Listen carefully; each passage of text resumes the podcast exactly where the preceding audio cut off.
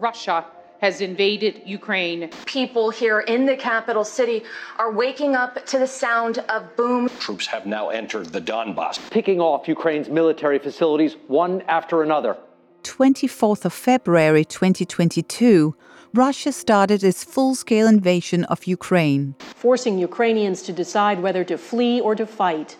The war has led to human suffering, devastation, and death. What seemed unthinkable in the 21st century is now underway. But it's also led to increased political and economic sanctions on Russia. Putin chose this war, and now he and his country will bear the consequences. And this has meant limitations on Russia's natural gas exports to Europe. As a result, energy prices have skyrocketed, and not the least caused concern in European countries about energy security. In the EU, the reaction was swift. We have to get rid of this dependency all over Europe. That was Ursula von der Leyen, President of the European Commission, in her yearly State of the Union speech in 2022. Russian gas accounted for 40% of our imported gas. Today it's down to 9%.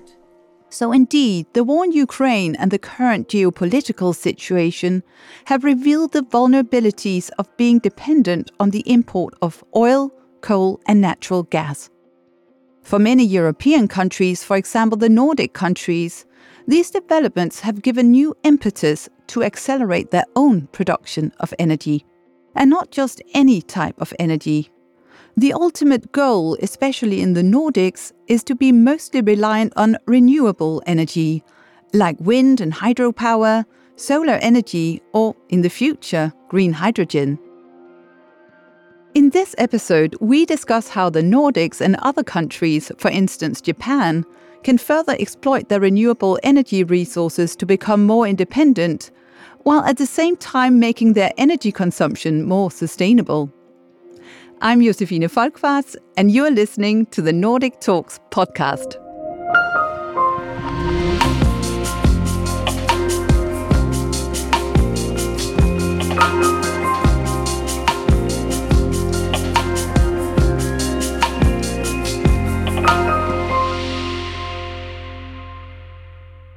We are now suffering from very high electricity prices as consumers, but as producers of renewable electricity, this is just increasing the profitability of renewables and encouraging more investments in especially wind power, but also solar. This is Thomas Kåberger from Sweden. He is the Director of Energy Research at Chalmers University of Technology in Gothenburg. But he's also the Executive Board Chairman of the Renewable Energy Institute in Japan. And so today he's in Tokyo, the world's most populated city, and therefore also one of the biggest energy users in the world. He's participating in a Nordic Talks event at the University of Creativity. The event is arranged by the Nordic embassies in Japan and the Nordic Innovation House in Tokyo.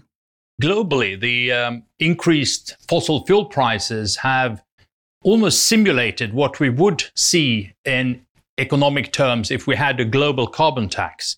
So, from a climate change perspective, this is a gigantic force to reduce the use of fossil fuels and increase investments in, in renewables and other fossil free alternatives. Next to Thomas sits Stian Sollier. He's Norway's honorary general consul in the Japanese city of Kobe.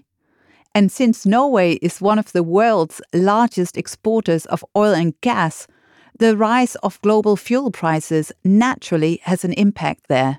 On one side, we see that isolated for Norway, uh, this is of course financially beneficial when it comes to export of energy. But we also see inside Norway that uh, due to the uh, electricity uh, prices significant increase, that that is creating, you can call it, if you can call something unrest in Norway, that will be it because it affects people's pockets. But I also agree with Thomas. This is really increasing the drive to go for renewables. I see the government of Norway now, two days ago, they were launching kind of uh, the frame conditions uh, for hearing on, on big uh, offshore or wind uh, places in, in Norway. So I definitely see that as, as a driver, so in the same way as, uh, as for Thomas. Stian nods to his right at Thomas, and a few seconds later, he looks to the left at a third participant in this talk. Thank you for having me here. Uh, it's great to be here amongst Nordic colleagues again. This is Lars Gert Lose from Denmark. Just a, a, a, reflection on the drivers for renewables, first of all, because I very much agree. I mean, the security crisis has, or energy crisis has, accelerated the drive towards a green transition. And we already had the climate crisis, uh, which, which drove it in itself. There's a third component to this, uh, which is that renewable energy today is cost competitive. Uh, the te- technology has developed to a point where it's actually cheaper to do renewables compared to coal, gas, and, and nuclear as well, uh, and faster, by the way, as well. So it's a good business case as well. Lars is head of global public affairs, communication, and marketing at Copenhagen Infrastructure Partners, an investment firm specializing in infrastructure investments, particularly wind power and wind energy is a big deal in Denmark. Of course, we're also affected by the energy crisis uh, because the price of electricity is not just a Danish affair, it's a Nordic, European affair. So all consumers are hurting uh, these days, including uh, in Denmark. So there's been taking unprecedented political decisions on where we want to go in renewables, not just to 100% in Denmark, we want to go to 300% of the consumption in Denmark because we want to export it. Uh, it's, again, it's good business. And you need to think about this as a regional matter. Uh, we need to link up not only the Nordics, but it needs to be larger than that. So we're actually looking at the North Sea as a new powerhouse in Europe. Uh, there was a big summit in May in, in Denmark, actually, where together with Germany, the Netherlands, Belgium, and Denmark, setting the goal of, of producing 150 gigawatts of offshore wind by 2050. And that would uh, bring us very, very far in, in alleviating some of the crisis we see today. We would actually be able to replace most of the gas that was previously imported from, from Russia through renewables in that sense. According to Lars, establishing renewable energy is getting so cost effective that it's beneficial for all countries, even for countries with no history of offshore wind. Of course, if you go to a country where you haven't had uh, offshore business or build out before, it's more expensive because there's no supply chain. Uh, you have to develop everything from the ground, but it's still very, very cost competitive. If you look at the New World Energy Outlook, which was published, I think it's four weeks ago, the prediction is that by 2030, it will be cost competitive in all countries of the world, including emerging markets and developing countries.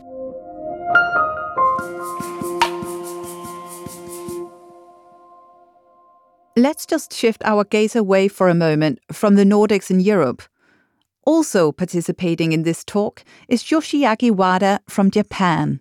I really envy uh, Nordic friends or European friends because you know one way or the other, uh, you you are linked. Your grid is linked to other countries, and it is technically possible to support each other in the worst case scenario.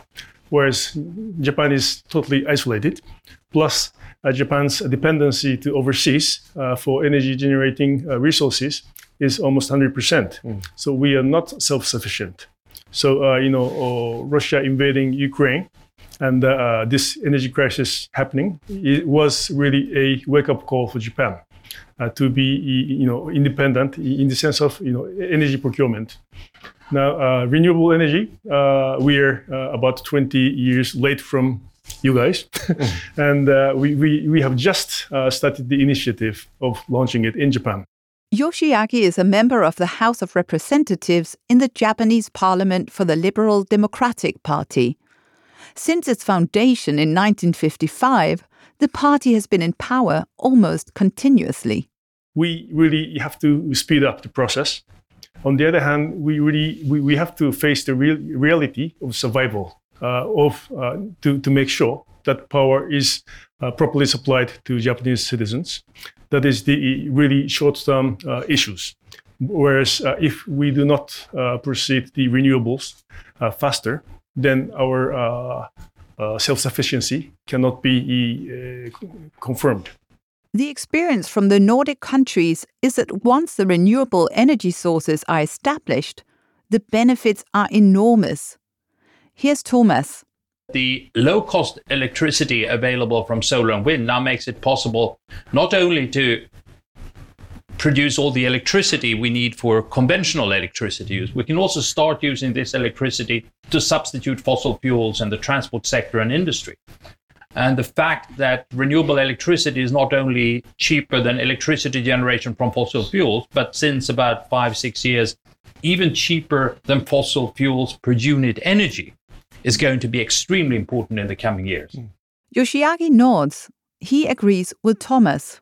Our uh, portfolio of renewable uh, has to increase, and we have a lot of potentials uh, for offshore windmill plus uh, geothermal, uh, also hydro. So uh, we have a lot of room to increase the proportion. An important factor is to make sure that Japan is self sufficient when it comes to establishing renewable energy systems. From the self sufficiency point of view, uh, we have no other choice but to go for renewables plus nuclear. So that's the only way. And again, uh, what we need to look at carefully is that uh, you know the self-sufficiency of supply chain basis. Uh, if we uh, go for renewables, for example, offshore windmill, and we import components from China, then that is not really you know uh, a secure way uh, to generate power. So the entire supply chain has to be secure. in, in that sense, we have to have strong partnership of technology uh, supply chain, uh, everything uh, with the safe partners, reliable partners. Thomas points out that there is a difference between being dependent on fuel from other countries and being dependent on buying equipment from other countries. I would agree that it's enjoyable to have a, a domestic supply chain, but it is not as important as it is regarding fossil fuels because if you if you're dependent on importing fuels and you are cut off from your surrounding and cannot get mm. fuels then you don't have any energy no heating no electricity but if you have imported solar panels and wind power plants and they are operating and you're cut off they will continue to produce. Mm-hmm. So it's it's a clear distinction between the dependency on fuel imports on the one hand and equipment import on the other. Lars is quick to point out the potential for Japan to get energy from offshore wind power. The potential for offshore wind in Japan, when we look at that's why we are here as a Copenhagen infrastructure partner. Mm-hmm. It's just it's huge. I mean, the winds are exceptional. Of course, you get you you'll have to get the floating offshore wind technology to work.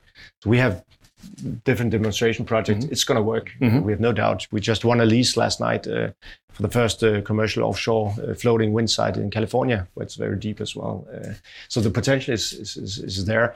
But if you want to have the supply chain in your own supply, you also have to be a first mover. Yes. And that's the experience we've had in Europe and in Denmark. It's the experience they have in the US. You need to move first if you want to have the supply chain. Mm-hmm. And Japan really has a chance of becoming this first mover in the region because South Korea is very interested in floating in offshore wind. It has to be floating as well. Uh, all around the region, it's floating mm-hmm. wind. So if you could get that supply chain up and running by having some ambitious targets on when you want to build out, the supply chain is going to move to uh, to, to Japan and, and, and, ensure the self sufficiency that mm-hmm. you're you're looking for. Uh, I've no doubt about that. The Danes seem to be advanced when it comes to offshore wind turbines. In not too long, We'll even have an energy island in the middle of the North Sea, housing a whole lot of them. The whole idea about energy islands is to harvest offshore wind at a very, very large scale. So uh, it's already been decided in Denmark. The tender will go out at the beginning of next year, and we'll probably have it done by 31, 32 ish. Uh, and there we're talking about 10 gigawatts of wind connected. The whole point about an energy island is that you can move far out to sea build an island. We can do that in the North Sea because waters are shallow. very shallow, where the wind is excellent. It's the best place in the world to do offshore wind. You can connect almost uh, a couple of places where it's better, but it's really, really good because you combine it with shallow waters. You can connect all the wind farms to the island, and you can do one transmission cable to, to shore for the electricity. And then we want to build power to X on the island to produce green hydrogen, which can be distributed through piping which is much, much cheaper uh, than tra- transmission of uh, electricity. That's the whole idea about uh, energy islands. Actually, we spent the day yesterday meeting with Japanese authorities arguing that they should think about something like this in Japan as well, outside of Tokyo. Uh, here, you don't need to build an artificial. You cannot build an artificial island because it's too deep. But there are plenty of islands where you can do this, build floating offshore yes. at a very, very large scale, connected to an island, produce green hydrogen, uh, ensure power production for, for the Tokyo region as well. It's a huge opportunity to go there. But it's a completely different way of thinking because it's not just offshore wind, it's an energy system. You're building an entirely new energy system at scale. Exactly because of the scale, many countries in Europe will benefit from the establishment of the energy islands. So the whole plan about the North Sea is that we are going to build probably two energy islands in Denmark mm-hmm. uh, within the economic zone of Denmark. Again, it's good business, and you want to ensure that the piping go through Danish territorial waters to to Norway, so they can pay back a bit of the money they earned on us over the last many, many years. and then we're talking to the British authorities about building an energy island there. It's in planning in Germany as well, uh, in the Netherlands, and in Belgium. Belgium is probably going to be the first country to have an energy island mm-hmm. in place. And the whole idea is to connect those uh, energy islands. And that's a backbone of the powerhouse that we want to have in the North Sea which in itself will almost be able uh, have the ability to uh, to replace uh, mm-hmm. Russian gas.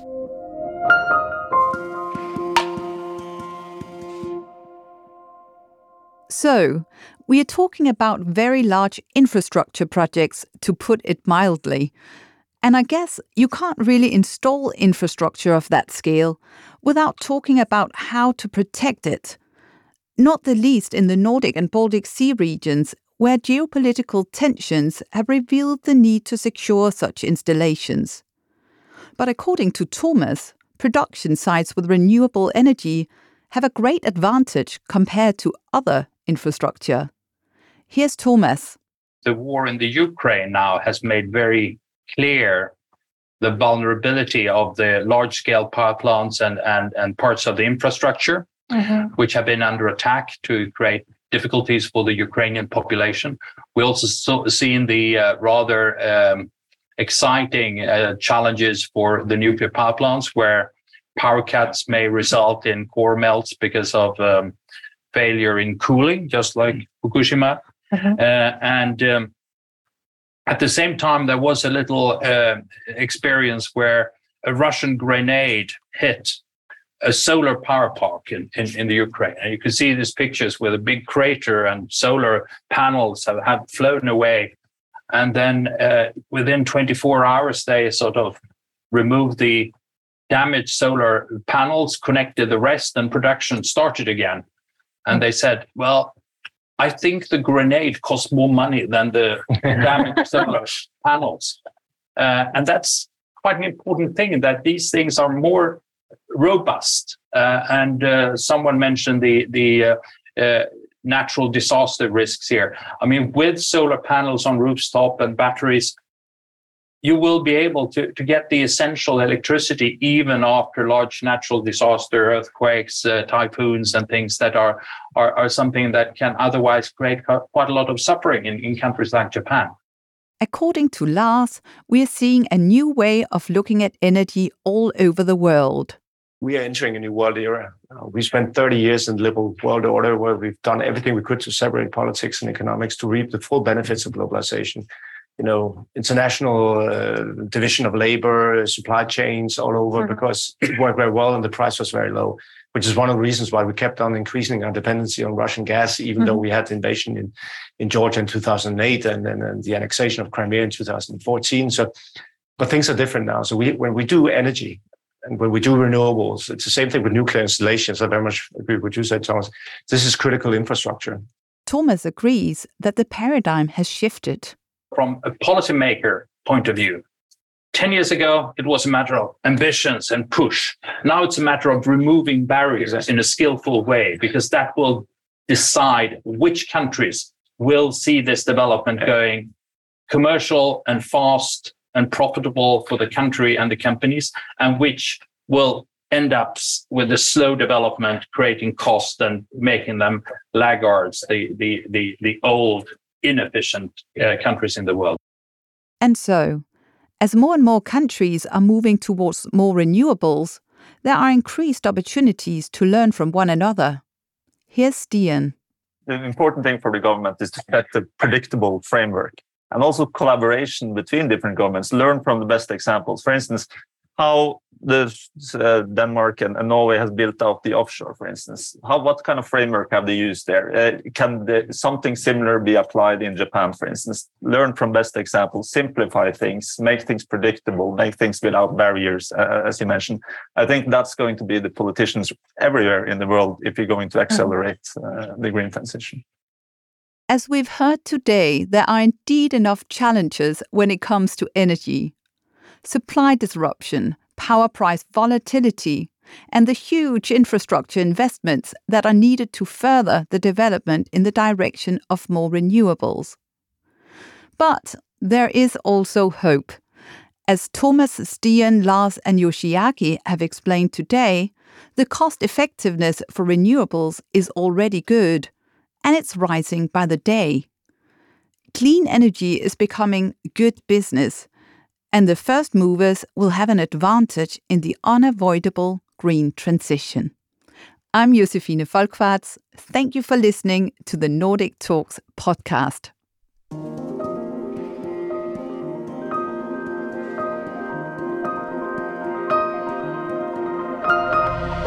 Do you want to organize your own Nordic Talks event? Then check out nordictalks.com slash producer. I'm Josefine Folkwarts. Thanks for listening.